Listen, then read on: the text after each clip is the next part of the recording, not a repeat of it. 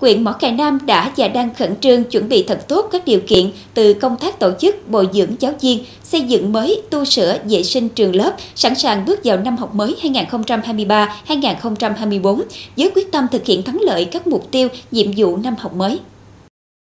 Những ngày tháng 8 này, tại các trường học trên địa bàn huyện Mỏ Cày Nam, không khí chuẩn bị cho năm học mới 2023-2024 thật khẩn trương. Ban giám hiệu các trường hầu hết có mặt tại trường để chuẩn bị mọi công việc thật chu đáo trước thềm năm học mới. Năm học 2023-2024, huyện có 49 trường học, trong đó bậc học mầm non có 16 trường, bậc học tiểu học có 18 trường, bậc học trung học cơ sở có 12 trường, có 3 trường tiểu học trung học cơ sở với 720 lớp học, dự kiến có 24.240 học sinh các cấp đến trường. Bước vào năm học mới 2023-2024 thì ngành giáo dục và đào tạo huyện Mo Cày Nam có cái tín hiệu vui là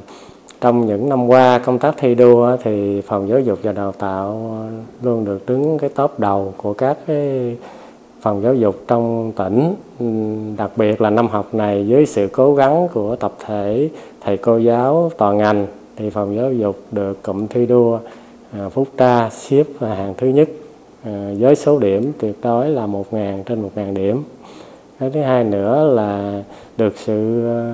quan tâm sâu sát của Sở Giáo dục, của huyện, quỹ, ủy ban nhân huyện thì ngành giáo dục ờ, được tiếp tục đầu tư nâng cấp cơ sở vật chất, mua sắm trang thiết bị ờ, đáp ứng yêu cầu ờ, dạy và học của tất cả các trường trực thuộc.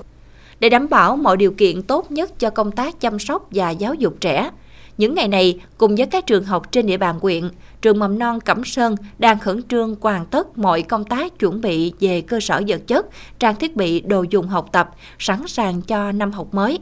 Trường mầm non Cẩm Sơn được xây dựng mới khang trang, thiết kế theo trường chuẩn quốc gia, gồm một trệt một lầu, các phòng học trang bị đầy đủ đồ dùng cho việc dạy và học. Ngoài ra, trường chuẩn bị đưa vào sử dụng nhà đa năng, các phòng chức năng, khu hiệu bộ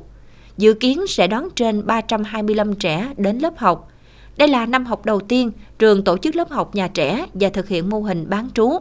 Để chuẩn bị cho năm học mới, nhà trường đã làm tốt công tác tuyên truyền vận động 100% trẻ trong độ tuổi đến lớp, đồng thời chỉ đạo các giáo viên tích cực dọn dẹp vệ sinh môi trường xung quanh, trang trí lớp học, kiểm kê lại các danh mục đồ dùng đồ chơi để